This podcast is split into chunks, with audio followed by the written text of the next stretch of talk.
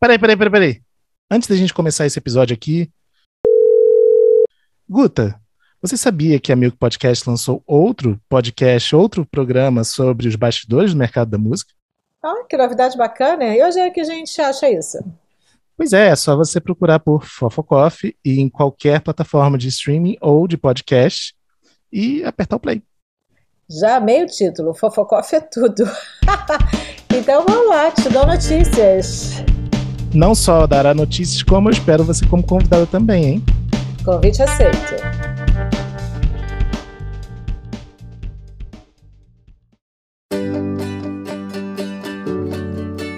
Bem-vindos à terceira temporada do Fast Forward, o podcast de música e bastidores do mercado. Gente, como eu tava com saudade de fazer essa cabeça aqui, e ainda mais uma cabeça chamando para terceira temporada. A gente demorou um pouquinho mais do que a gente pensava, mas não foi tão mais não, ou foi? Bom, vocês vão dizer pra gente, aproveite e segue a gente lá no Instagram e conta, reclama, joga, joga tomate, faz o que vocês quiserem por essa demora da gente de voltar com a terceira temporada. Mas a gente está voltando à terceira temporada com muita novidade legal e a gente não ficou parado nesse meio tempo, né?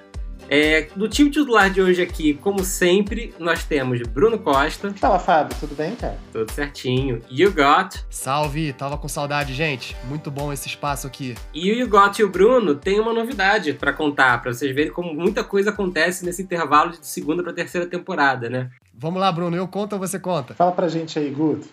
É, nesse, nesse meio tempo dessa parada da segunda para terceira, é, tive a honra de de me tornar sócio do Bruno Costa é, e fazer parte agora da Milk.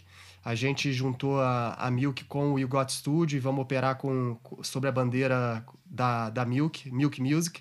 Então, muita coisa já, já acontecendo. Já estava rolando um namoro desde o do ano passado aí e agora casamos e estamos com muitos projetos aí pela, pela frente.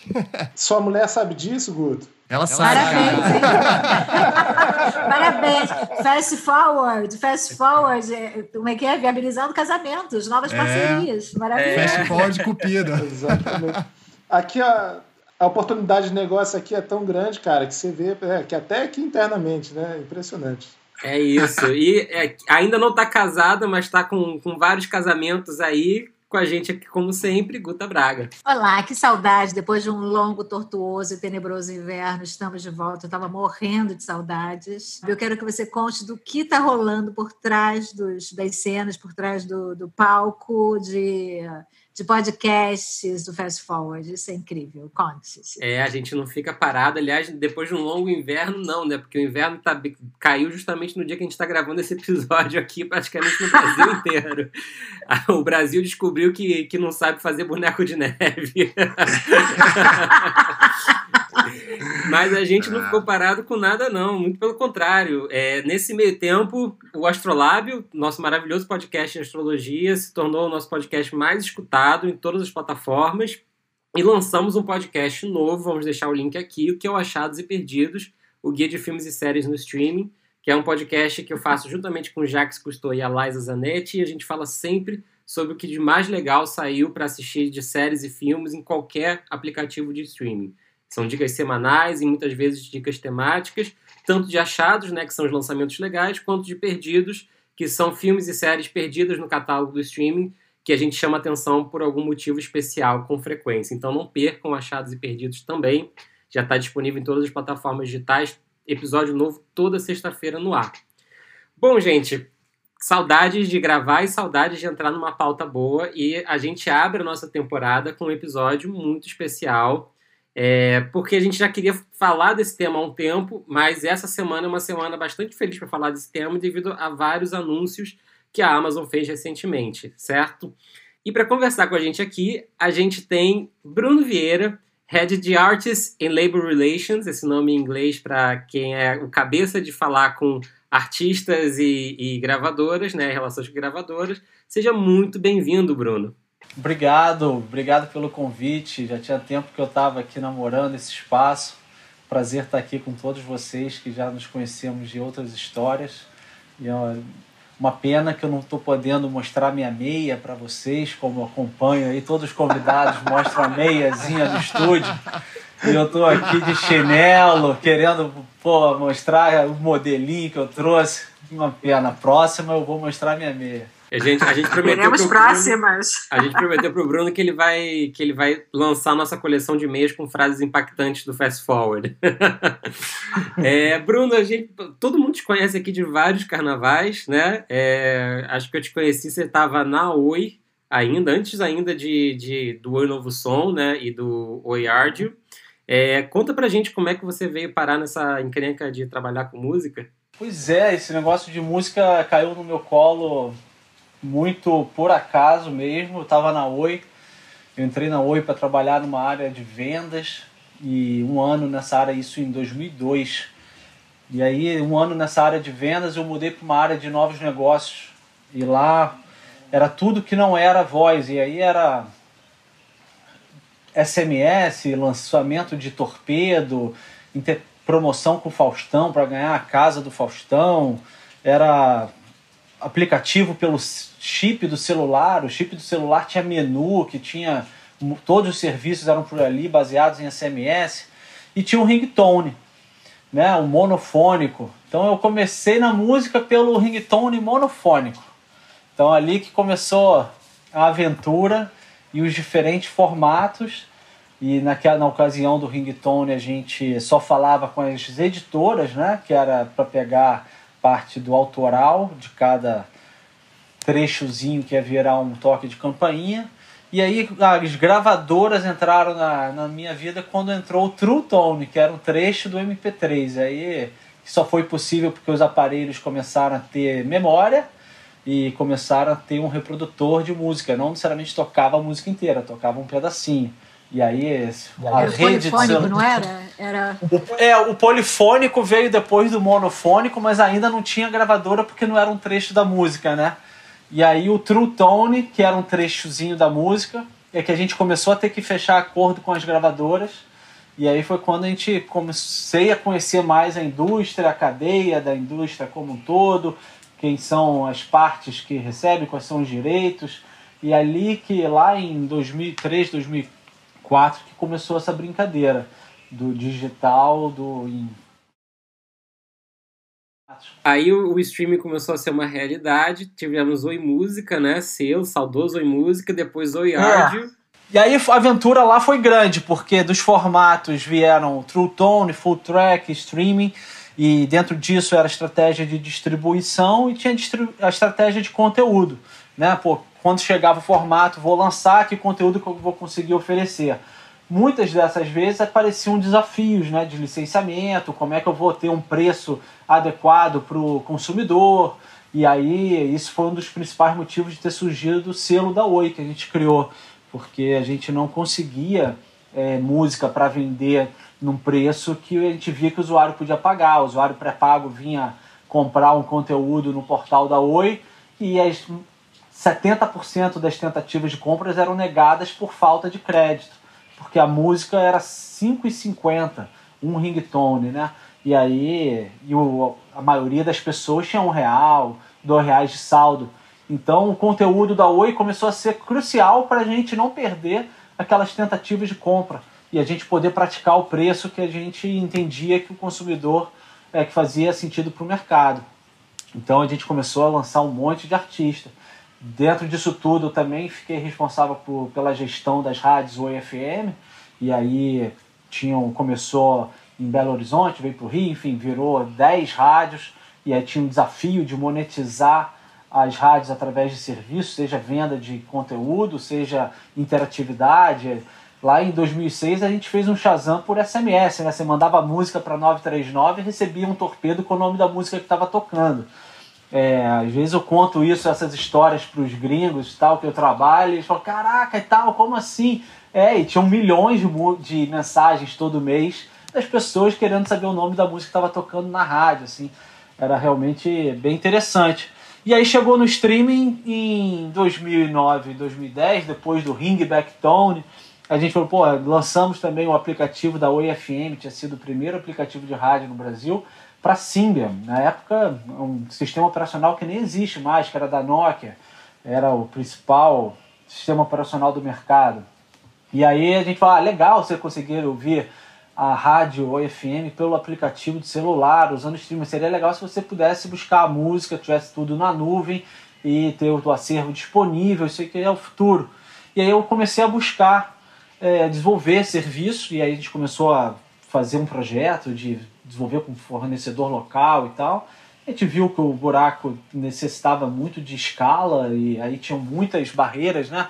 Lá em 10 anos atrás, se você olhar meio de pagamento, penetração, devices, smartphones que eram compatíveis com smartphone, com e aí você começa a ter um monte de, de coisinha, hábito de consumo, pessoa para pagar por música, enfim, era um negócio que precisava de escala, numa operadora só não ia resolver. E aí a gente foi atrás de um parceiro que já tivesse o aplicativo pronto, que a gente não tivesse que pagar cada nova versão de um sistema operacional lançado, a gente tem que pagar o desenvolvimento da adaptação daquilo. Então a gente acabou buscando uma parceria e a gente encontrou com a RDO. A RDO tinha lançado no meio de 2010 nos Estados Unidos e a estratégia deles era de fazer uma expansão internacional e eu já tinha tentado contactar o Pandora, que era mais conhecido na ocasião, o Last FM, é, o próprio Spotify já tinha lançado na Suécia, mas só estava lá também, e todos responderam falando, não, é, ainda é muito cedo para a gente sair do nosso território, a gente ainda está tentando é, desenvolver aqui. E aí o RDO lançou e querendo vir para cá. E aí a gente acabou fazendo uma parceria com a Oi e lançamos no final de 2011 e a curiosidade é que o momento que a gente lançou foi o mesmo momento que o iTunes chegou no Brasil. Então é. O iTunes chegou muito atrasado e o Audio chegou muito cedo. Foi algo. eu acho que eu diria que seria algo nessa linha.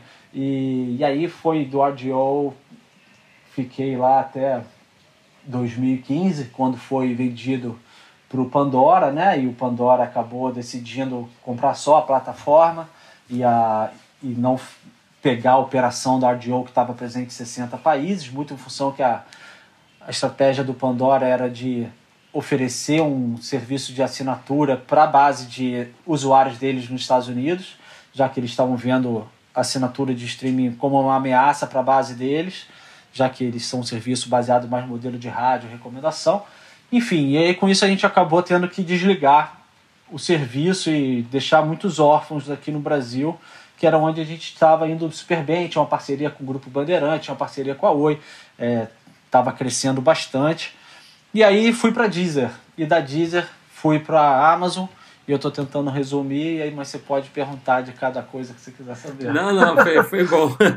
foi, foi, foram mais tweets do que o normal, mas é, isso se mistura um pouco com a história da própria da própria streaming no Brasil, né, sua, sua trajetória, então acho que tem bastante a ver. Bom, Amazon no Brasil, é, já várias ações legais acontecendo, e eu acho que a primeira coisa que eu queria te perguntar para quem ainda não entende ou não conhece é qual é a diferença da Amazon Prime Music para Amazon Music Unlimited, né? Para a gente já começar conceituando aí. Legal. O Amazon Prime é o Prime Music, né? Então a Amazon Music lançou no Brasil em setembro do ano passado. É, eu estava lá na Deezer três anos, aí eles me convidaram para lançar o serviço aqui. É, no mesmo momento que o Amazon Music foi lançado, foi lançado o Amazon Prime, que é o Prime Membership, que inclui é, frete grátis, o Prime assinatura do Prime Video, o Prime Music, o Twitch, o Kindle, enfim, são vários benefícios para o usuário da Amazon e foi super importante esse momento de lançamento, que era uma coisa que a Amazon já estava no Brasil é, há sete anos vendendo livro, já tinha lançado o Prime Video, mas ainda não tinha lançado o Prime, que é muito popular em todos os mercados que a Amazon está presente. Então a gente acabou lançando o Amazon Music, o Prime e a Alexa. Então foram os três lançamentos ao mesmo tempo. O Prime Music é o serviço de música para todo mundo que é usuário Prime, que paga R$ 9,90 por mês, começar a usar e ter acesso a, um acervo de 2 milhões de músicas, né? a mais de 2 milhões de músicas. Então é o mesmo serviço que o Amazon Music Unlimited com uma restrição de acervo. Mas em features ele tem é, skips ilimitados, né? Você pula música quantas vezes quiser, você ouve offline, você cria playlist, você tem todas as funcionalidades. Não tem publicidade.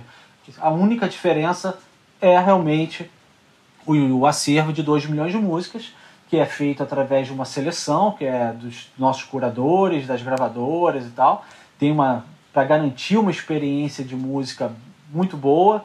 Você vê o listening time e tal, é ótimo, tem as mesmas playlists, só que dentro de uma playlist que tem 60 faixas, você vai acabar encontrando algumas não disponíveis, porque em função da restrição do acervo. E aí você precisa ser um assinante do Amazon Music Unlimited para ouvir tudo. Então, esse é principalmente a diferença. No Amazon Music Unlimited você tem mais de 60 milhões de músicas. É, Bruno, é uma pergunta. Por, assim, tirando questões comerciais, pensando mais no usuário mesmo, por que essa diferença? Essa é a primeira pergunta. E a segunda é se, se vocês acham que isso tem gerado dúvidas ou, ou, ou não, assim, é, como é que você enxerga isso? Sim, eu acho que é, é o primeiro, o porquê, né? O porquê da gente não oferecer o acervo ilimitado dentro do Prime Music, é isso? Uhum. É, isso é muito em relação à estrutura de custo, né? É, a estrutura de custo do, dos 9,90 é bem agressivo, né? O 9,90 é mais barato do que a assinatura de qualquer serviço de música. E você está oferecendo ali música, vídeo, frete grátis, é, livro e tweet. Então, para você compor isso tudo, é uma ginástica e tanto. Então, é na negociação com as gravadoras, o custo que elas solicitam mínimo por usuário para você fazer um pacote, um bundle, é, inviabiliza você oferecer o serviço ilimitado. Então, acaba que a forma como as gravadoras autorizam é que ah, eu te autorizo por esse custo, você vai pagar para o usuário lá que está lá usando, desde que você tenha um serviço que você, o cara vai pagar full e que você se comprometa a estar tá estimulando que ele faça esse upgrade, né? que ele vai pagar o preço completo e que então vai... de, de certa forma é. Então como você falou é, acaba sendo uma porta de entrada é uma porta de entrada. para conhecer a Amazon Music uma vez que você se envolve com outros produtos da Amazon. Exatamente. Aí quando você olha a Amazon Music global é, a gente tem uma porta de entrada para o usuário é, Prime que é o Prime Music e tem uma porta de usuário para quem ainda não é Prime que é o serviço Amazon Music Free esse Amazon Music Free, ele ainda não chegou no Brasil, vai chegar em breve, mas é uma porta de entrada pro usuário que ainda não é Prime e acaba virando uma porta de entrada também para o universo Amazon e ele começar a conhecer outros produtos da Amazon e tal. Então ele é parecido um pouco com o serviço gratuito dos outros serviços de streaming, é, com publicidade, é, restrição de skips e tal, mas acaba sendo uma forma de entrada para o usuário começar a entender o streaming, começar a criar suas músicas, suas preferências. E tem usuário que a gente entende que tá o suficiente. É, vai estar tá sempre no free, vai ter usuário que vai estar tá sempre no Prime, mas tem usuário que quer ter o controle da música 100%, gosta da, do último lançamento, quer montar suas listas com todo acervo, e aí é um usuário unlimited. Então é cada um tem um relacionamento com a música diferente e a gente tem que ter um tier para cada usuário diferente também, né? Atender é, eu, diferentes eu públicos e interesses. Eu particularmente assinei o, o plano da, da Echo, porque eu, eu queria, eu queria um, um uso mais fluido na caixinha e, eu, eu, e foi interessante que eu, eu contratei falando para a própria Alexa, né? Aham. Não, e, e é legal ser nova para mim. E é super legal você falar isso, porque é um plano que a gente acaba não promovendo muito e tem um preço muito bom, né? É R$ é 6,90. Você tem acesso ao Amazon Music Unlimited, ao todo acervo ilimitado, para ouvir pelo seu speaker Echo, né? a caixinha de som Echo integrado com a Alexa. É, e aí você por R$ 6,90 você tem acesso ilimitado ao acervo de Amazon Music. E aí é a experiência que o Bruno está falando de não ter friction né, na tua experiência musical e deixar é. a coisa fluir. Então é um plano que, exclusivo de Amazon Music, só para quem tem o Echo Device. É, a gente tem no, dentro do Unlimited, a gente tem esse Echo Device, a gente tem o Unlimited que custa individual, que é R$16,90, e o Family Plan. Lá fora também tem um HD, esse HD deve chegar no Brasil também em algum momento, é, questão de adaptar e tal, o produto e acervo, não sei o quê, mas de high definition e tal. Então é São esses quatro tiers que a gente tem hoje. E, de, e dessa mesma forma, Bruno, é, a Amazon, da mesma forma que ela consegue criar planos diferenciados para aproveitando as, caixa, as caixinhas inteligentes Echo é, com a Alexa, é, vocês começaram essa semana um processo de diferenciação ainda mais profundo do produto Amazon Music, né? Que é a parceria com o Twitch. Conta pra gente um pouquinho sobre. Claro, é, eu acho que é muito legal porque eu estou na Amazon desde setembro e desde que eu entrei, o aplicativo até hoje mudou tanta coisa, eu vejo tanta coisa acontecendo em paralelo e eu acho que é um pouco da característica da empresa de desenvolver diferentes projetos em paralelo, diferentes, tem diferentes células de desenvolvimento e os projetos vão andando, de repente vai tudo sendo lançado junto. Né? Esse ano a gente lançou o My Discovery Mix, que é uma playlist semanal dando recomendação musical.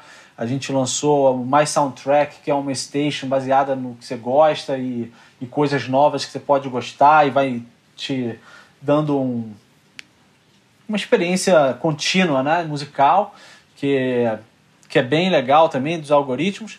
E agora com essa, essa novidade, essa novidade onde a gente traz live para dentro do serviço. Né? Isso aí foi muito estimulado, com certeza, pelo momento que a gente está vivendo. É, a gente viu os artistas perdendo aí grande parte da sua receita, das suas atividades. E a gente, como missão de Amazon Music, a gente lançou o Amazon Music for Artists no início desse ano, que tem uma missão de realmente ser uma ferramenta para os artistas se conectarem, se monetizarem sua base de fãs cada vez mais. É, lá fora a gente lançou a gente lançou essa ferramenta globalmente, mas além de ser servir como uma analytics Lá nos Estados Unidos a gente lançou junto a possibilidade do artista vender merchandising e aí usar todo o fulfillment da Amazon, fornecedores, entrega, para oferecer produtos merchandising dele para o fã e aí ter aquela base que ele sabe quem são os listeners, quer comprar minha caneca, quer comprar meu disco, quer comprar meu cobertor, e aí a gente vem fazendo alguns rollouts de lojas, o J Balvin fez uma loja, e por aí vai. E eu acho que isso aí a tendência é chegar em todos os territórios de Amazon Music como uma ferramenta para ajudar o artista a monetizar a sua base. E aí veio live. A live surgiu é, que a gente, a primeira iniciativa que a gente fez, vamos fazer uma ação para arrecadar fundos para a indústria musical. E aí a gente fez alguns shows beneficentes dentro de um, a gente criou um canal dentro do Twitch da Amazon Music Global e ali a gente fez festival é, no Havaí com Jack Johnson, Ben Harper, Ed Vedder e foi bem legal é, a gente arrecadou mais de 2 milhões de dólares. E ali a gente começou, começou a criar uma programação. O Twitch já era uma plataforma existente, que, né, que é uma empresa que a Amazon comprou alguns anos atrás, é, mas que tem uma administração, uma gestão bem independente e é uma ferramenta de ao vivo, foco em ao vivo, com monetização para os produtores de conteúdo, algumas ferramentas, moedinhas, doação, tem diferentes caminhos ali dentro, né? E, e aí a gente começou a ver um, ok, legal fazer a live, os artistas, mas como que a gente traz isso para a Amazon Music, né? E aí foi quando os times começaram a trabalhar em conjunto para lançar essa feature dentro da Amazon Music, que nada mais é, e é um pouco do que eu tenho conversado com as gravadoras e com os artistas, a gente está dando um microfone para o artista, um microfone da rádio para o artista entrar na home do serviço e falar com o seu fã. Né? Ele está entrando no aplicativo do Amazon Music, é onde as pessoas ouvem música, tem lá uma live do seu fã. A gente, quando o artista entra ao vivo, a gente manda uma notificação para todos os fãs daquele artista. Ou e seja, basicamente fã... agora Não, a gente pode, é, o artista pode interagir com o fã dentro da própria plataforma enquanto ele está no momento de lançamento. Ou seja, deu meia-noite, Exatamente. Um, saiu o disco novo, ele pode estar numa live com os fãs diretamente na, na, na página dele. Exatamente. Então chegou lá o Pericles. Pericles está lançando a música.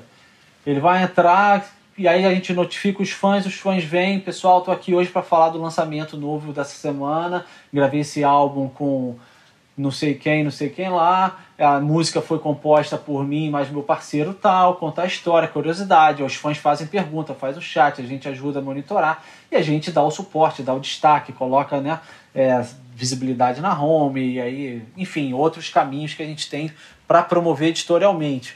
Então acho que isso é um primeiro passo né, do, do live que a gente vai estar tá usando e colocando à disposição dos artistas e outros muitos outros formatos que a gente entende que vão surgir porque o artista não necessariamente precisa estar o tempo todo tocando para fazer live, ele pode muito bem é, a gente fala, fazer outras a gente coisas. Aqui, é, a gente está, na, na, verdade, há mais de um ano, né, gente, falando sobre a falta de ferramentas sociais nas, nas plataformas de streaming, né? E, e, o momento de lançamento é um momento de maior é, excitação de todo mundo, tá todo mundo muito, né, querendo compartilhar aquela experiência.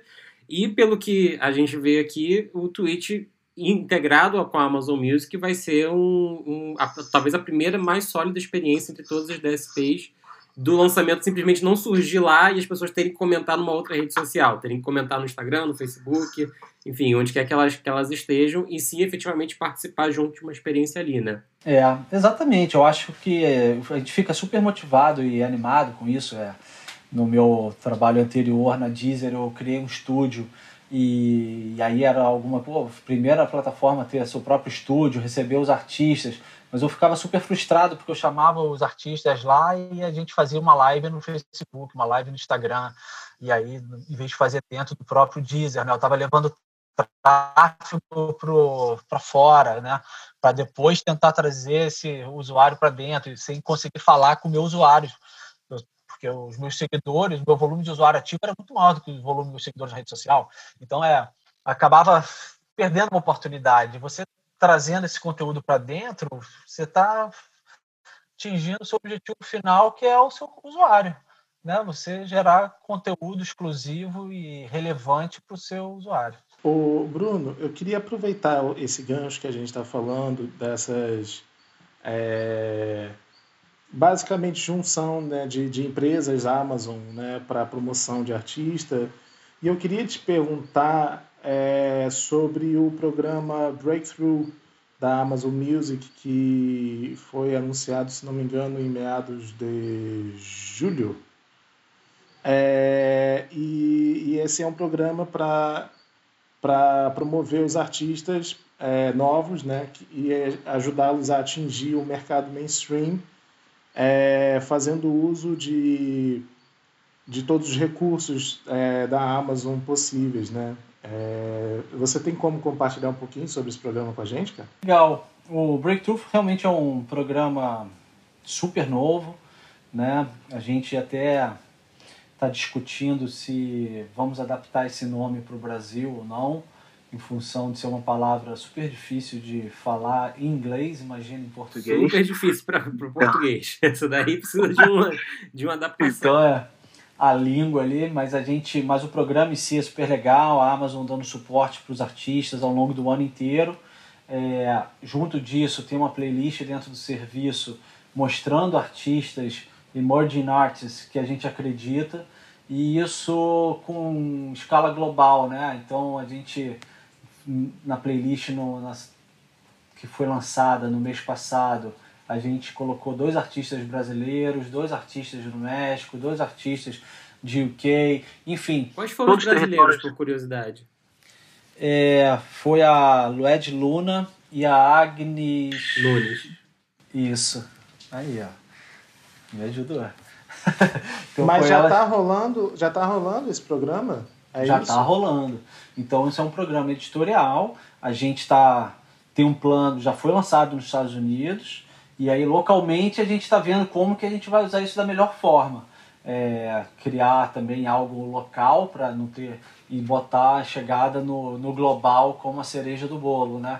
Mas a gente, porque a gente, eu não consigo colocar mais de dois por mês numa playlist global. Então, mas eu tenho muito emerging artists aqui. Então é Vamos criar algo local para abraçar os emerging artists locais e aí depois a gente chega no desses todos que a gente trabalhou, quais que vão para o global. Acho que é, esse é o caminho que a gente está. E quais tá, são as ações efetivas que são feitas fora a questão de playlist? Assim, tem, tem outras ações? Porque eu lembro de ler um grupo de ações que eram feitas, né, com o artista. Então vai entrar apresentação ao vivo, né? Então agora dentro do do live dentro de Amazon Music entra suporte editorial de playlist, entra entrevista, mini doc. Então tem uma série de formatos que o artista vai circular é, e teria suporte também para turnês, mas em função do, do momento atual teve que ser revisto essa parte do suporte de turnês para dar um suporte de outra forma. Mas vai ser então, muito é... bem-vindo quando tiver turnê de volta, viu? Não desistam, não. pois é. A gente entende isso e eu acho que a ideia inicial era essa. Vai virar suporte de live no Twitch, né? é, aí você começa a dar, fazer as lives no Twitch, dar o espaço, colocar em evidência, né? Como, quando que esse artista estaria dentro da home do serviço, é, em evidência, com pro, planejamento, promoção, com antecedência. Eu acho que tem alguma, algumas formas que a gente pode ajudar que não necessariamente seja só financeira ou que seja somente um turnê, eu acho que a gente consegue ajudar de outros caminhos. E você mencionou a questão do vídeo, né? O vídeo, nesse caso desse apoio, ele acontece uhum. pela integração com o Twitch ou pela plataforma de vídeos da Amazon? Uh, entra pelo Amazon Music. Pelo né? Amazon Music. Amazon Music, a gente lançou o videoclipe na plataforma é, em fevereiro desse ano, então você, usuário que tem a Fire TV, que é como se fosse um um device que você coloca na tua Smart TV para você assistir diferentes aplicativos, é, seja o Prime Video, seja o Netflix, seja o Amazon Music, enfim, tem muitos aplicativos para Fire TV e o aplicativo de Amazon Music suporta vídeo. É, e a tendência é que esse vídeo chegue no mobile muito em breve e a gente acaba esses conteúdos, esses mini docs sendo utilizados nessas, nesses formatos, nessa nesses devices. É, Bruno, além desse, existe um outro programa que eu achei bem interessante da Amazon é, no, no, mundo, que é o Amazon Music Rediscover, né? Que é um programa é, direcionado uhum. a, a, trabalhar grandes artistas de legado, né? Esse programa já já está ativo no Brasil. Vocês têm em mente colocar ele para rodar é, em breve? Sim, o programa a gente, por enquanto, todo o programa reflete aqui no Brasil com os artistas internacionais. E, e aí o primeiro que foi lançado foi Alanis Morissette, e aí é um programa realmente de revisitar o catálogo, re, re, ser realmente a redescoberta daquele artista, indo uma playlist geralmente de 50 faixas, indo mais profundo no acervo, e, e acaba que é mostrar o artista para uma geração nova que está chegando, ou então para aquela geração que está com saudade de ouvir falar do artista. Então, Alanis Morissette foi a primeira, e aí teve uma campanha grande nos Estados Unidos, onde foi lançado é, Out of Home, digital, acho que teve um suporte grande. Na sequência veio o CNDC, agora esse mês a gente está com Bob Marley e tem outros já planejados ao longo do ano. Dentro do serviço você tem uma. Na, na home do serviço você vê uma área só dos rediscovers, com todos os artistas que a gente criou playlists dentro desse programa. E localmente a gente está sim olhando e conversando com as gravadoras para escolher qual vai ser o rediscover nacional que a gente vai colocar no programa para dar visibilidade para o catálogo deles também para os usuários lá de fora e que a gente vai conseguir trabalhar aqui localmente. Isso aí deve acontecer agora no segundo semestre. E aí é, esse trabalho se dá pela essa playlist, né, por todo esse foco dentro do serviço e que tem outras formas também de, de trabalho, seja offline, enfim, o offline ele acaba muito na mídia, né? Então ele vem muito para mídia, que eu acho que é uma coisa que eu não tenho confirmação que a gente vai conseguir nesse primeiro momento refletir aqui. É... Poderia ter offline se a gente tivesse shows e aí a gente usar isso como promoção. A gente tem ideias de participar do, do, do Rediscover Global com conteúdo exclusivo, conteúdo original, né? E aí não necessariamente eu preciso por que não ter um, regravações de artistas locais que são fãs da Alanis Morissette? Né? Ter a versão dos artistas nacionais que, faz, que gostariam de expressar e regravar. Enfim, tem outros caminhos para a gente participar e a gente está nesse momento de planejamento aí para o segundo semestre, início do ano que vem, ter algo diferente no Rediscover.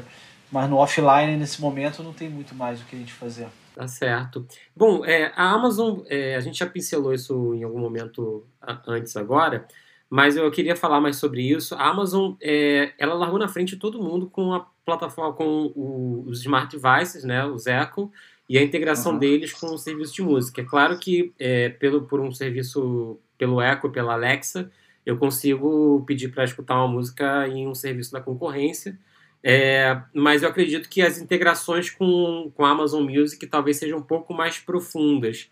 É, que possibilidades hoje de, de se lidar né, com, com a Amazon Music através do Echo é, são particularmente interessantes ou que você vê potencial assim? Olha, é, realmente, como você falou, são áreas, áreas totalmente independentes, tá? O time de Alexa e de device é completamente diferente de Amazon Music, são coisas à parte. A gente não tem acesso aos dados dos outros serviços dentro de que consome Alexa, então não consigo entender o que, que o usuário do Spotify que usa Alexa pede mais. É completamente é, à parte. Né? Existem ações bem legais, né? Por exemplo, no dia do aniversário do Caetano Veloso, é, a, a, ação foi que eu dava bom dia para Alexa e a Alexa me respondia com bom dia e falando, ó, oh, é, você quer aproveitar aí? Eu, eu falava, ó, é, hoje é um dia maravilhoso porque é aniversário do Caetano, tinha uma mensagem super fofa. E uhum. já me jogava para perguntar: você quer escutar Caetano Veloso? Aí eu falava: quero escutar, e já abri uma playlist. É, aí é um lado. É, claro, a gente vai usar isso muito como ferramenta, né? A gente vê o uso da voz como algo muito uma oportunidade enorme assim. Eu acho que a voz abre um caminho de consumo que vai fazer com que o streaming entre em camadas da população que estavam fora do streaming. Né? Então a gente começou a ver que. Eu tenho um exemplo uso... em casa, tá? Meu avô. O meu avô, quando ele, viu, quando ele viu a minha caixa Eco, ele falou: Como é que eu posso comprar uma parecida? Aí eu fui, comprei, instalei para ele. E agora eu ligo para ele, ele tá ouvindo jazz o dia inteiro, porque ele pede pra caixinha e não precisa olhar na tela do celular. Isso é incrível, é exatamente isso, assim, é o que a voz possibilita e é bom para a indústria como um todo. Um, porque é um home device, né? Então a pessoa, quando pede para ouvir música ali, ela acaba ouvindo mais tempo, é a música de fundo da casa. Quando ela está no mobile, ela está sempre no on the go, assim, lá, oh, tô indo malhar, tô indo não sei aonde, tô, me, tô, tô no commute, né? Ou tô malhando, tem sempre um track, tem um tempo. E quando ela está em casa, às vezes ela deixa, esquece, aí você vê que o listening time de quem está ouvindo pela Alexa é muito maior do que quem está pelo mobile. Aí você começa a entrar em camadas, em targets que estavam fora. É o teu avô, é o sobrinho do Bruno e é a minha filha. E aí você começa a ver nos charts de quem ouve pela Alexa artistas que não apareceriam no charts normal do streaming que é publicado na, pela BPD, por exemplo. Então você entra lá no charts de Alexa, você vê o Roberto Carlos no top 20. Você vê o Baby Shark no top 20. Você vê o mundo bita, você vê a galinha pintadinha. E aí o que você está fazendo? Você está trazendo uma geração nova para dentro do uso de música, e é muito bom porque você está trazendo gente para o uso de música paga, e é justamente o nosso maior desafio da indústria, é, que a gente ficou com uma geração aí de 10 anos consumindo música de graça, e aí de repente uma nova geração que está entrando, opa, está começando a entrar no serviço de música pago. Isso aí lá para frente vai ter um efeito muito positivo. E a pessoa que é mais velha, que tem todos os seus limites de, porra, precisa do óculos para baixar, ah, tem que entrar numa loja de aplicativo, ô meu neto, você pode baixar para mim? Pô, mas eu tenho que ficar buscando aqui com aquelas letrinhas pequenininha. É um limita o uso de aplicativo para determinadas faixas etárias ou pessoas que não são afim de tecnologia, dependente da idade, a voz é um facilitador porque você só fala e responde ali para você tudo que você quer. Então isso é incrível. E aí essas possibilidades é muito de gerar encantamento, né? É, é, é, gerar encantamento com o fã do artista. Alexa, porque as pessoas conversam com o assistente pessoal como se fosse uma pessoa. E aí a pessoa vai lá, ah, Alexa, bom dia. E aí, em vez de ser Alexa que fala, é o Caetano que fala, como a gente fez com o Luan Santana, e a gente substituiu a voz da, da Alexa pelo Luan Santana. E aí, Alexa, bom dia. E ia falar, ah, bom dia, e hoje é aniversário do Caetano, vamos dar parabéns para ele, não sei o quê. Então, tem coisas que a gente pode fazer para encantar também o fã e o usuário. E isso é que é, é o mais legal, assim, desse momento inicial de descoberta, que a gente também está no momento de, de mostrar a tecnologia e brincar com ela, né? testar e gerar encantamento para mais pessoas aderirem ao uso da ferramenta. É, e sabe, eu vou, eu vou pontuar uma coisa que eu acho importante também, Bruno, que eu acho que assim essa parte da inclusão é, digital de gerações que estavam excluídas, cara, esse é, esse é uma coisa brilhante mesmo. Com a minha mãe, ela não escutava música, aí eu dei uma caixinha para ela e agora ela escuta música em casa. Ela tinha parado, né? Do microsystem para cá, ela parou. Ela tava ouvindo Ray Conniff até hoje. e, e aí. Em vinil, em vinil. e aí o que aconteceu foi, foi, foi essa mudança, né? Mas é, eu, eu queria pontuar uma outra mudança também, que é, é o tipo de consumo ele também é diferente, né? mais do que o abranger novas faixas etárias e, e novos públicos, o tipo de consumo também é diferente, né?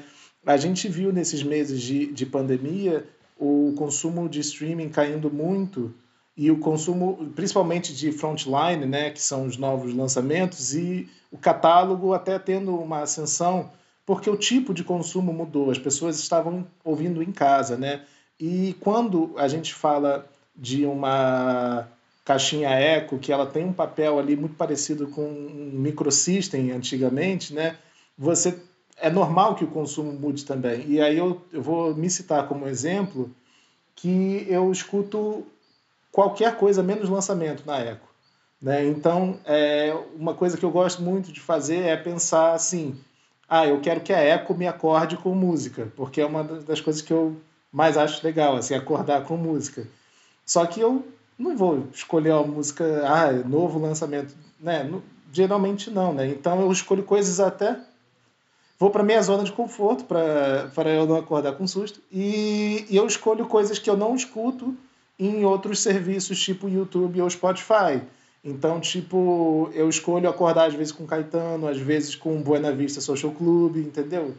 É, e eu vou revisit, revisitando outros, outros gêneros e outros tipos de música que, que para mim, acaba sendo um outro tipo de uso e outro tipo de consumo né, é, de música. Então eu acho que é legal pontuar que é além da inclusão digital, é o tipo de consumo também, né? É, e aí você começa a ser momentos da sua casa, né, da sua rotina. Você pede para Alexa tocar música para cozinhar. Ah, eu tô aqui fazendo uma pizza em família. Alexa, toca música pra gente comer uma pizza. E aí você começa, as moods começam a entrar no, na rotina da sua casa. É, eu acho que um pouco do que o Fábio falou do, o que, que a gente pode oferecer diferente, eu acho que tem uma, algumas features sim que a gente acaba oferecendo. Uma que eu gosto muito é o Artist Follow, porque o Artist Follow é você seguir o teu artista no Amazon Music e sempre que tem um lançamento, ou sempre que ele entrar ao vivo dentro do serviço, a gente vai mandar uma notificação para o usuário. E essa notificação chega não somente no, no aplicativo, como também na Echo Device. Então a tua caixinha Echo, em vez de vai começar a piscar, e aí você, opa, Alexa, lê as notificações para mim. Ah, o Caetano Veloso lançou uma música nova, você quer ouvir agora? Peça ouvir músicas novas do Caetano Veloso.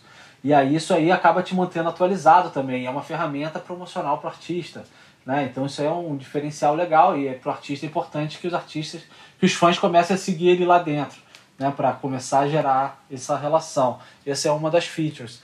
Claro que é um ou outro comando a gente vai criar, vai configurar e tal, mas é muito nosso foco também, né? A gente ter esse foco, identificar isso como parte estratégica nossa, um grande funil para novos usuários de Amazon Music aqui, e a gente trabalhar muito pré, perto do, do time de Alexa para pensar em experiências customizadas.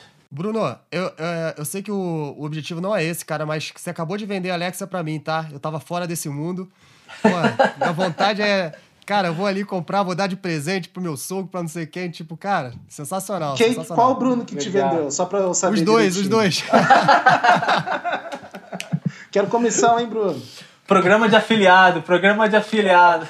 Não, eu vou, eu vou para eu vou, eu vou para minha segunda Alexa que eu descobri que tem uma TV que eu acabei de comprar que ela se comunica com a Alexa. Eu acho, acho isso máximo. É, isso é muito legal. Porque come, a Alexa como inteligência artificial começa a ser integrado também em outros devices. Então, acabou de lançar a Samsung TV integrado com a Alexa, né? Então você começa a poder usar a Alexa em outros lugares. Isso é é legal, eu acho, e que eu acho interessante disso tudo, né, aproveitando esse gancho do You Got, é que a, Amazon me impressiona a velocidade de entregar experiências e, e, e, soluções múltiplas, né? Então, assim, começou no Brasil com a Echo Dot e a Echo, né? Agora já tem dois Echo Show, que são a caixinha que tem a tela, né? E já lançou a Echo Studio. E aí você tem um serviço de, de high definition de música, o, o, o stream em HD, né? Em alta definição. E você já tem a Echo Studio, né? Que é uma caixa de som com uma qualidade de som impressionante para se comunicar. Então, é, e queria a sua visão, assim, trabalhando na Amazon hoje, como é ter um portfólio tão amplo e se de repente não dá até um pouco de desespero, às vezes, de, de tantas frentes abertas, sabe? É, não, é. São muitas novidades, né? Eu acho que é legal a gente olhar, como eu falei, assim, seis meses de serviço no Brasil, um monte de feature que entrou, o serviço que estava aqui no Day One no, em outubro é completamente diferente do que está hoje e daqui a três meses vai ser mais ainda né? E são diferentes times trabalhando em paralelo e a coisa acontecendo.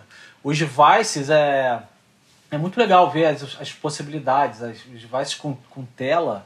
É, eu comprei uma para minha filha, é, é incrível porque ela pode ver vídeo, não é só falar, né? Então você pode assistir um, vídeo no Prime Video, pode assistir um vídeo no YouTube. Então você começa a pedir e tocar e, a, e assistir alguma coisa. Quero assistir e aí você tem também a previsão do tempo, e aí você começa a ter diferentes outros serviços que vão entrando.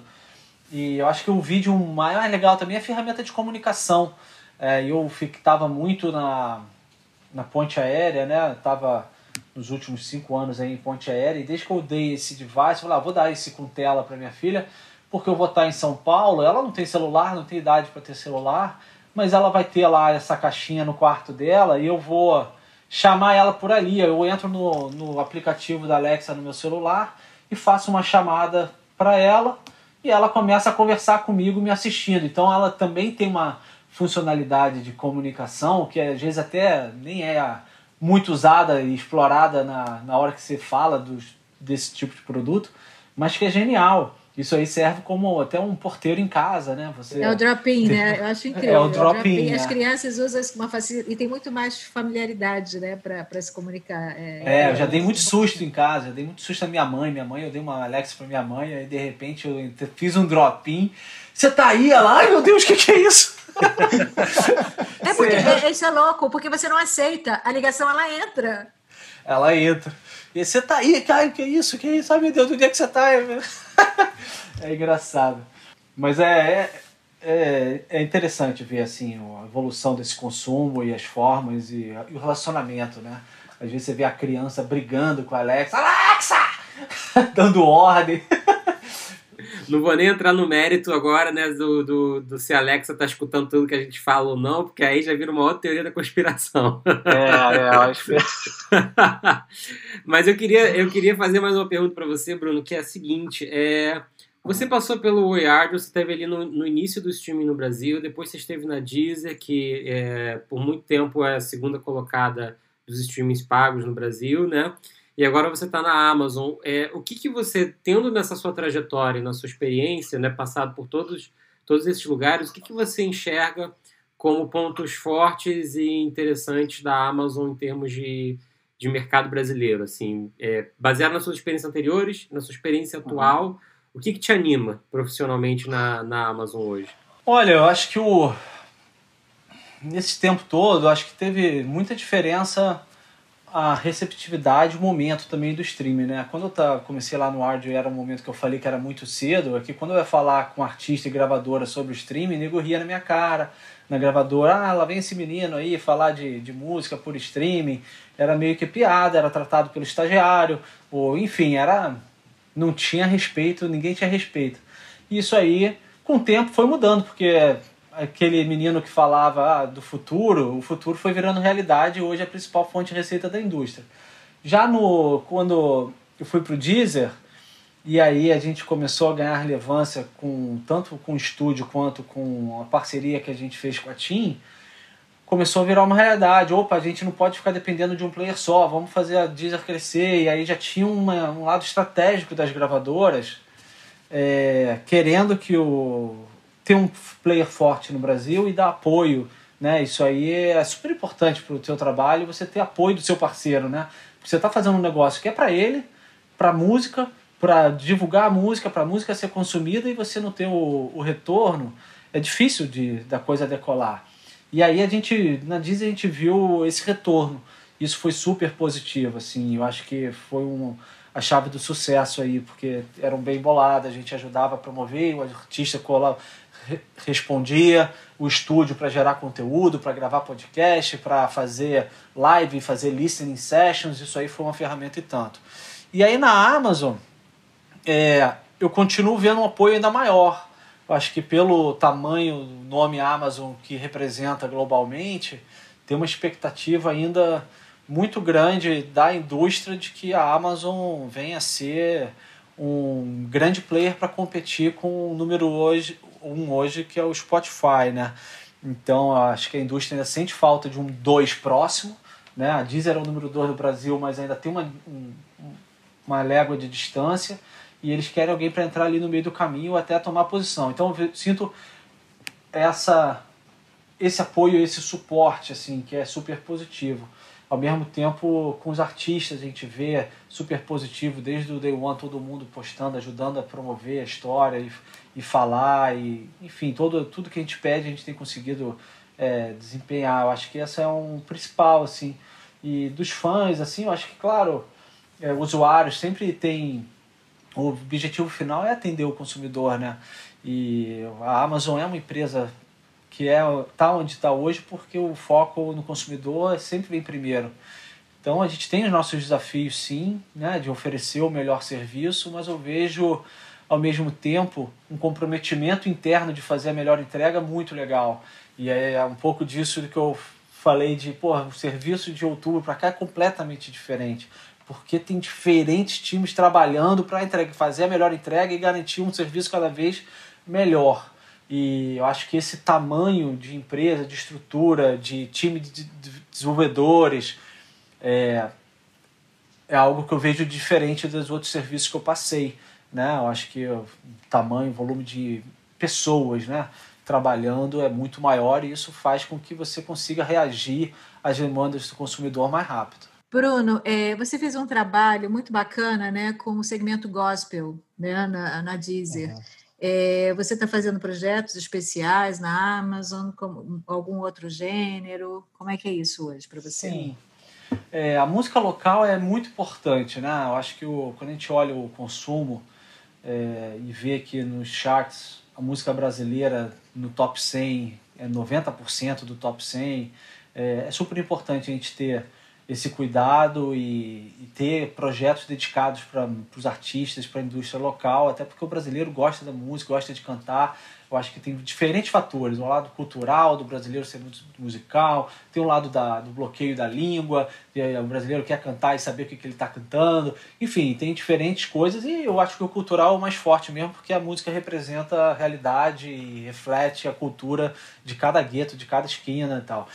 E aí é quando a gente fez o trabalho do gospel, era muito em função, era latente que a gente via lá um segmento é, marginalizado pela indústria, ninguém querendo falar com, com aqueles artistas ou dar destaque na home, com medo do, da, do, do da reação negativa do que os outros usuários vão ter, com medo de botar todo mundo junto. E a gente meio que resolveu peitar isso, assim, porque 30% da população é evangélica, a gente não pode é, marginalizar isso, né? Então, e às vezes as pessoas têm medo de falar, ou vergonha de falar que é evangélico, dependendo do, do meio que ela tá. E a gente. Hoje em dia, cada vez não, menos que... vergonha, né? Vamos falar a verdade, mas, mas por favor, você. É, e aí lá atrás a gente viu, não, acho que a gente tem que dar esse espaço, tem que ter espaço para todo mundo. É, eu não preciso botar música evangélica no meio da música da playlist é, secular, mas é, o usuário tem que achar, ele tem que saber que, é, que a gente sabe. E aí trazer pessoas para o nosso time que fosse evangélica também foi super importante para entender e falar a mesma língua, entender como que a gente poderia construir um projeto que fosse relevante para o segmento. Eu acho que esse foi o, maior sucesso, assim, porque a gente começou a ter alguém para representar a empresa e falar e criar projetos que interessassem o segmento. Né? Não era só questão de venda, era questão de abrir oportunidades, desenvolver projetos, né? Que a gente criou diferentes projetos originais, criamos eventos para o segmento, que virou meio que uma premiação, que foi o Gospel Day, E eu acho que foi um trabalho que eles continuam fazendo e a gente sim tem essa preocupação de atender esse público, porque a gente tem consumo, tem usuários na nossa base que querem ouvir isso. E a gente, a primeira coisa que eu fiz é, quem, cadê a nossa é, curadoria de gospel, como que a gente vai trabalhar? E aí a gente tem criado, sim, uma curadoria dedicada a isso, como também estamos olhando outros segmentos que a gente precisa refletir, como o rap, que vem crescendo muito, o funk, é, e, e os regionais, né, que às vezes ficam muito esquecidos, que é uma coisa que a gente tenta, e aí tem os desafios próprios, né, de, pô, às vezes você não tem braço ainda suficiente para fazer curadoria com relevância, para se entender o gaúcho da fronteira, para entender o brega do Pará, e aí às vezes você tem que fazer com pouco com o braço que você tem. E não somente na Amazon Music, mas até na, na geolocalização nacional, por assim dizer, da, da própria Alexa né, e de todas as ferramentas. Bom, eu ainda tenho, teria 20 mil perguntas, mas a gente está quase chegando no nosso final aqui do tempo. É, não vou nem falar sobre podcast, porque tem quase um conflito de interesse aqui, mas eu queria saber uma coisa super interessante que, eu, que, que me chamaram a atenção recentemente, que a, que a venda de discos de vinil pela Amazon no Brasil está tendo um desempenho realmente muito bom. Isso eu escutei de fontes do mercado de uma forma geral. É, e eu, naturalmente, assim, pode ser que o físico não seja algo que esteja dentro do, do, do universo ou do horizonte da, da Amazon aqui, né, em termos de integração, mas vocês já chegaram a pensar é, poss com possibilidade, nem que seja uma integração de venda do físico também? Sim. É, Hoje não é integrado aqui no Brasil, mas lá fora é. Os reportes, porque o volume do físico nos Estados Unidos ainda é relevante, né? não é de se jogar fora. E aqui no Brasil é que diminuiu muito o volume do físico e, e o formato representa muito pouco. Mas lá fora ainda tem uma representatividade e é a mesma pessoa que faz o relacionamento com as gravadoras para falar de streaming também fala do físico né? E aí tem uma integração. O Amazon Music for Artists, é, lá fora você consegue ver também a sua performance no físico, não somente no digital, no streaming. Tendência é que isso venha para cá. É, aqui, quando foi lançado essa, na Amazon, no Brasil, Retail, vai sendo lançadas as lojas, né, as categorias. A gente começou com livro e aí depois foi entrando outras categorias e, e vem crescendo. Desde que a gente consiga ter uma categoria que a gente entregue produtos, variedade, com relevância, no prazo, enfim, que vai atender os padrões da empresa, a gente lança a categoria. A de música é muito legal, tem o vinil e eu já ouvi várias pessoas falando que compraram vinil usando a loja local e ficaram super satisfeitos. A Polisson é um grande parceiro e eu acho que eles usam a Amazon para vender bastante. É, eu vejo os lançamentos deles lá e é uma coisa que ainda não deu tempo da gente, nesses nove meses, de parar para conversar e ver oportunidade de fazer coisa em conjunto, mas que eu vejo que no médio e longo prazo, com certeza, vai, tá, vai existir mais integração. É, os números eu não, eu não posso falar oficialmente, porque, enfim, não, não são nem oficiais, os que eu soube, mas realmente eu fiquei bastante impressionado, assim, é, é como se a Amazon desse realmente um novo fôlego ao mercado nacional de discos de vinil. Só lembrando que eu ainda tenho minha pergunta, tá, Fábio? Aproveita então e chuta. é, não, é, eu queria perguntar o seguinte: a gente estava fazendo até uma brincadeira aqui antes de começar a gravação, que a última vez que eu que eu tive presencialmente com o Bruno Vieira foi na França, e agora a gente não pode mais se encontrar, senão vai estragar é, essa afirmação. É, mas na, na época é, a gente falava muito sobre os seus esforços é, em relação à produção de conteúdo, principalmente podcast na Deezer. E eu queria te perguntar como que é essa visão dentro da Amazon Music hoje.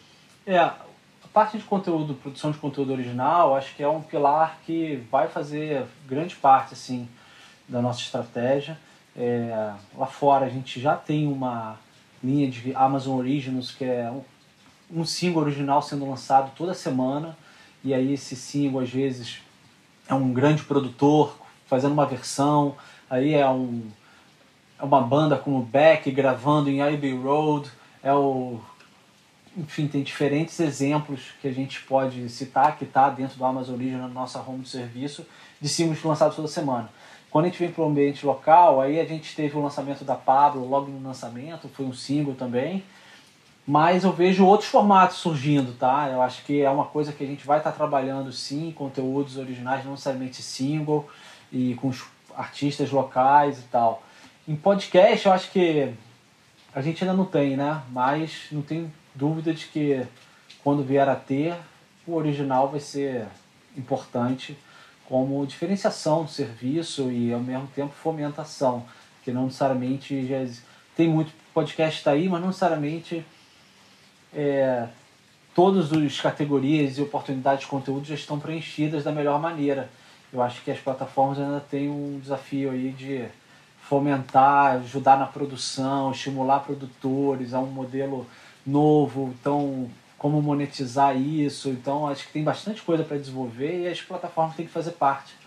Né? Então quando chegar esse momento, é, com certeza a gente vai estar discutindo esses tópicos.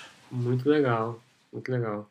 É, bom, é, vamos passar agora para o nosso aperto play de sempre, mas antes de passar para o aperto play, é, nós temos esse ano as conferências de música se reinventando para passarem né, e passarem a acontecer e trazer informação, conhecimento, encontro para todo mundo. É, e a gente é parceiro, que nem a gente foi ano passado, da Trends Brasil Conference, antigo Music Trends, agora se chama somente Trends Brasil Conference, que acontece de 19 a 23 de outubro desse ano e que é totalmente online. Então, se você não é do Rio de Janeiro, se, se para você sempre for difícil viajar para o Rio de Janeiro, aproveita e entra lá no site trendsbrasilconference.com.br, a gente vai deixar aqui na descrição do episódio também, e se inscreve para participar porque vai estar tá imperdível e a gente vai trazer conteúdos e ações muito legais juntos com eles também, viu? Então, bora pro Aperto Play. Pois bem, aperto play, como sempre, vamos começar com o nosso convidado, né? Bruno, você é o primeiro aperto play de convidado da terceira temporada. Olha a responsabilidade. Para quem você aperta o play? Olha, esse ano teve bastante coisa legal assim que eu, que eu ouvi assim. Teve um que me surpreendeu, que eu gostei, que eu vou falar que eu aperto play, porque eu acredito que vai vir muita coisa boa dele ainda. É o Fran o lançou um álbum chamado Fran Raiz e enfim o álbum tem muitas coisas diferentes me surpreendeu quando eu ouvi e foi uma alegria musical para mim mantive em algumas playlists. Fran Francisco Gil neto do Gilberto Gil e filho da Preta Gil. Filho da Preta Gil. Foi realmente uma surpresa muito agradável e eu acho que ele foi como uma novidade. É, tiveram outras coisas que surgiram da música que você me pediu algumas coisas, eu anotei algumas coisas que eu estou ouvindo. E eu acho que uma série que eu assisti, que é muito musical e que eu acho que é imperdível e, e que é do. também é de um amigo que tem que dar ajuda de jabá, mas não, nem precisaria dessa ajuda, que é o Bid, produtor musical, que é incrível. E a série que ele produziu do Milton Nascimento Clube da Esquina para o Canal Brasil é algo imperdível, tanto pela locação, pelo estúdio que eles estão fazendo, pelas participações, é, enfim, as releituras da, do Clube da Esquina, com a participação do Loborges, com a participação do Samuel Rosa, seu Jorge, é, Nem Mato Grosso, Criolo. Realmente foi. É um programa incrível. Eu fiquei consumido um atrás do outro ali e foi um programa muito bom durante essa quarentena ter essa série para assistir. Olha, é raro, é raro eu parar na frente da TV para ver um programa quando eu tô passando. É raro passar de canal na TV, né? Que sabe parar. É, quando passei, por acaso, parei nesse, tipo, foi avassalador. É realmente muito incrível para quem é fã de Clube da Esquina, enfim. Mesmo quem não é, eu acho que você vai começar a gostar. Eu não era uma pessoa que tinha o Clube da Esquina no meu na minha biblioteca, diga-se assim, e comecei a ouvir mais depois desse programa. Maravilhoso. E aí tem mais algum? Não. Ah, tem. Sempre tem. mas o... É que eu achei que você ia continuar Sempre... puxando mais um. Se você perguntar, tem, mas eu tenho. Então vamos lá, eu vou. Eu anotei aqui como clipe o clipe do Milton, e aí você vê influenciado depois desse aí, programa ó, tá com, com Criolo. né? O É clipe maravilhoso esse da, da música. Cais. Nossa, é uma coisa maravilhosa. A interpretação, a emoção ali dos dois é algo assim realmente que eu curti muito. É, teve o álbum desse ano do Acorda Amor, produzido pela Roberta Martinelli, com participação da Lineker, Xênia, Maria Gadu, Edgar, Red Luna, Letrux. Esse álbum é muito bom, várias releituras, uma, é muito bom mesmo. E eu acho que o único que eu acho que não falei aqui foi o Baiana System, que não sai do Play. E é uma banda incrível e continua sempre ali. Single que você tinha falado, lembrei do, do Rashid com Emicida na Pipa Voada, um rap muito gostoso, acho que é algo muito atual e foram tá aí. E o último podcast que eu ouvi semana retrasada de um grande amigo e primo, que é o Maurício Valadares com seu imortal Ronca Ronca, edição número 400, com o top 20 da década, que foi um programa incrível, que vale todo mundo ir lá buscar no podcast do Ronca Ronca e ouvir o número 400. Acho que essas foram as últimas coisas que eu lembrei da gente compartilhar. Lista bem completa, grande ronca-ronca. É, Guta, para quem você aperta o play hoje? Eu aperto o play vai para uma banda antiquíssima chamada The Wailers, eu acho que todo mundo aqui conhece, né? Já curtiu bastante. E o nome da música nova é One World. Aliás, a capa tá lindíssima, né? Depois, se vocês tiverem oportunidade, dá um clique lá. Com participação do Nat Roots. E ainda tem a participação maravilhosa. É isso. Esse é meu aperto play. Muito que bom. E o Got, para quem você aperta o play hoje? Cara, vamos lá. Primeiro menção honrosa, pô, Bruno Martini, Isa e Timbaland, que trio, musicaço, cara. Gostaria muito de que todos ouvissem, porque música muito legal mesmo. Mas, levando a, a paralela aqui, que eu sempre falo de música latina, é, não tem como falar, não deixar de falar da Glória Stefan, super cubana, entidade da música latina. É uma das maiores artistas latinas é, da atualidade que está lançando essa semana aí um disco em homenagem ao Brasil, sabe? Então, primeiro, pô, quando um artista latino para para fazer para falar alguma coisa sobre, sobre a gente, a gente tem que ouvir assim, e a gente tem que ouvir com, com muito com, com ouvidos de quem está sendo homenageado, assim, sabe? É, eu parei para ouvir esse disco e a primeira música eu odiei, a experiência foi péssima. Eu falei que merda, tipo, horrível. Tipo, é um samba todo errado. E, sabe, tipo, com os naipes de metais que parece merengue, assim. Eu falei, putz, lá vem mais um disco de, de, de, música brasileira feito na gringa por gringo que não vai dar certo. Só que eu passei pra segunda música e, cara, tudo mudou. O álbum é muito bom, é só acerto, é um atrás do outro. Acho que é um álbum duplo, porque são 18 músicas.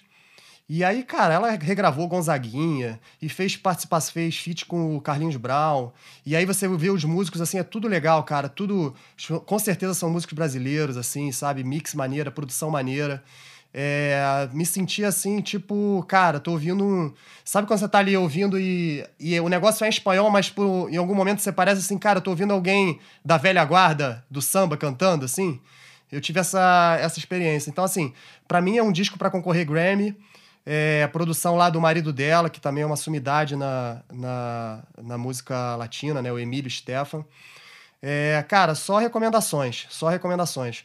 É, a, gente estava até conversando, eu e Bruno Costas, com, com, com a Anne lá da Espanha, e a gente falando assim de, de como a gente tem que aproximar a música latina da música brasileira, e a gente quer sempre um espaço lá fora, né? A gente vê aí com os artistas brasileiros querendo tocar na gringa, querendo ir para Miami, querendo para América Latina, para o México e tal. Mas quando chega um, um artista latino-americano do quilate da, da Gloria Stefan e pá, faz uma homenagem de 18 músicas é, de samba, de música do Nordeste, é, a gente, cara, a gente tem que abrir a nossa porta e, e bater palma, assim. É um disco para se, pra se ouvir como... Eu me senti homenageado, assim, de verdade. Então fica a dica aí, é Glória Stefan, o nome do álbum, se não me engano, é Brasil 305. Maravilhoso, maravilhosa dica. Já coloquei, já, enquanto você falava, já estava salvando. Foi, tão, foi muito convincente que nem o papo da, da Eco aí. Tá vendido, né? Tá vendido. Bruno, agora nosso Bruno aqui, para quem você aperta o play. Só um breve comentário, eu recebo diariamente é, anúncio da, desse álbum da Gloria Stefan. Eu vou me render aos anúncios, Guto. é, eu acho que são, são dois, né? Mas o primeiro eu também vou fazer uma menção honrosa, porque não é um aperto play é quando você pede para Alexa fazer beatbox, cara. E, e foi uma descoberta recente para mim e eu fiquei e, e, eu descobri da forma mais assim bizarra que foi, eu tava vendo um stories do Tony do Tem Mais Discos e ele fez um stories pedindo para Alexa tocar beatbox e aí a partir dos stories ativou a minha Alexa e ela começou a fazer. Sensacional. então eu fiquei uns cinco minutos rindo. É, vale o play de todo mundo que tiver a caixinha. E o meu outro aperto play, na verdade, apertei o play, não rolou bem, mas eu vou ter que apertar de novo, que é no álbum do The Killers, que foi pro Trending Topics hoje. É, a galera tá perdendo a linha, porque tá todo mundo falando que é a melhor coisa que eles fizeram desde muito tempo. Eu achei realmente bem na trave, mas eu vou continuar apertando esse play aí para ver no que, que dá. Muito bem, falaram desse disco hoje para mim. Saiu hoje, o dia que a gente está gravando, então super ligado. Bom, galera, tem, tem meses de aperto play represados aqui, então hoje eu vou com cinco. Eu vou tentar ser bem breve com eles. Uau! Mas é, são meses represados. Bom, eu vou começar com músicas nacionais. Eu acho que é, a gente tem que, da mesma forma como o Yugot falou sobre a importância de uma Glória Estefan fazer um disco dedicado ao Brasil, eu acho que é importante a gente reconhecer a força da música brasileira hoje no mundo. E nós temos duas músicas que são top 50 é, no Brasil, do, no mundo, né, de, de plays no Spotify, que é uma das principais é, charts que a gente segue hoje. E eu acho as duas muito boas. É, a primeira é uma música do Niak, um MC de 17 anos, é, que surgiu e estourou espontaneamente no TikTok. Estamos investigando essa história a fundo para vocês. E a música é Ô Juliana. Assim, deu play, já era, não vai sair da cabeça. É, não sei se por intuição ou se por muita sagacidade, a produção da música é bem espertinha é, e estou bastante curioso para ver outros trabalhos dos produtores dela também. É, e a segunda música é uma música dos Bravos, né? Fizeram para o MC Zack, a Anitta e o, e o que é Desce Pro Play, papapá. Eu acho que a gente tem que é, realmente exaltar essa música. Ela, ela parece uma música bastante direta e é uma música bastante direta, é, mas ao mesmo tempo ela reforça algumas coisas. Uma delas, para mim, é que o MC Zack provavelmente é o artista masculino brasileiro que tem a carreira mais brilhante no próximo ano, tanto em termos nacional quanto internacional. É, eu aposto bastante as minhas fichas nele, eu acho que o caminho dele musical tá, tá bastante incrível indo, saindo do pop e indo pro, pro gringo, agora eu vou ficar indie, que nem eu vou ficar não, agora eu vou voltar a ser indie, né? Como eu sempre sou. É, tenho três recomendações. A primeira é um, é um, disco de uma banda, um trio muito interessante chamado Dead, D-E-H-D, chamado Flower of Devotion. É, esse disco é um dos discos que são analisados, inclusive, num, num podcast novo que a Pitchfork lançou, chamado The Pitchfork Review. E eles fizeram um episódio incrível chamado Why Do We Even Listen to New Music? Porque nós sequer escutamos a música nova. É, se a gente parar para pensar, não faz sentido. A gente, tá, a gente gosta de coisas que tragam o aconchego, que nem o Bruno com a caixinha eco dele para despertar ele.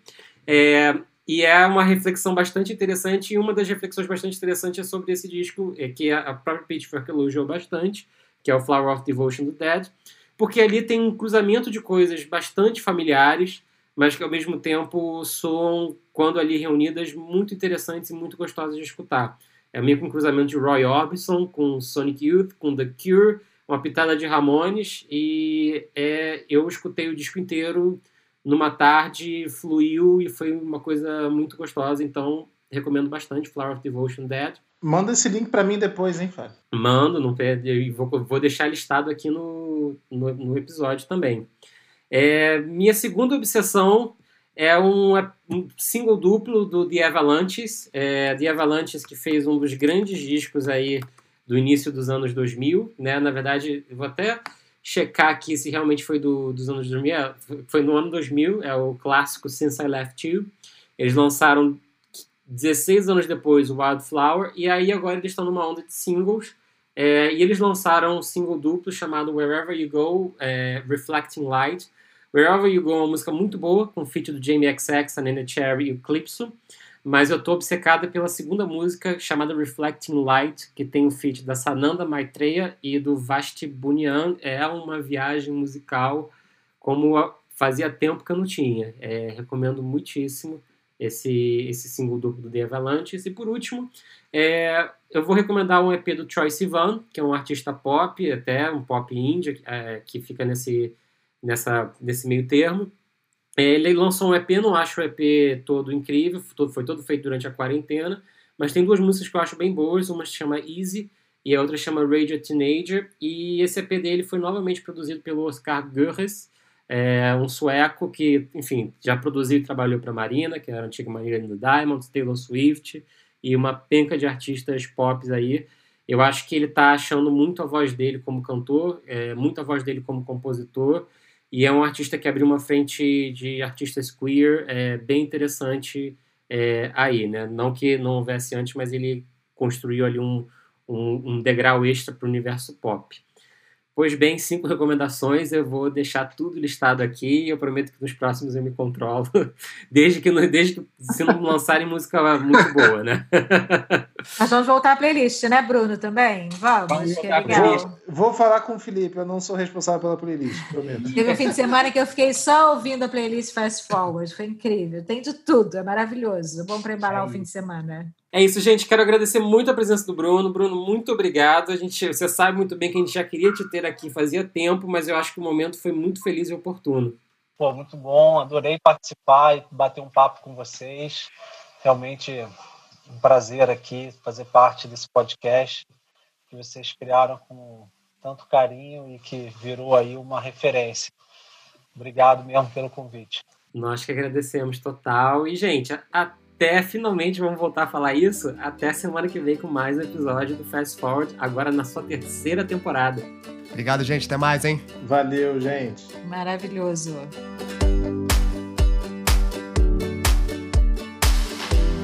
O FF Podcast é uma parceria entre a Milk, o Tem Magística Amigos, o Música Copyright Tecnologia e o You Got Studio. O editor-chefe é Fábio Silveira e a produção é de Fábio Silveira, You Got, Guta Braga e Bruno Costa. A captação de áudio e a finalização são feitas por YouGot no YouGot Studio, no Rio de Janeiro. A trilha sonora é de YouGot, Suliano e Bian. Até a próxima!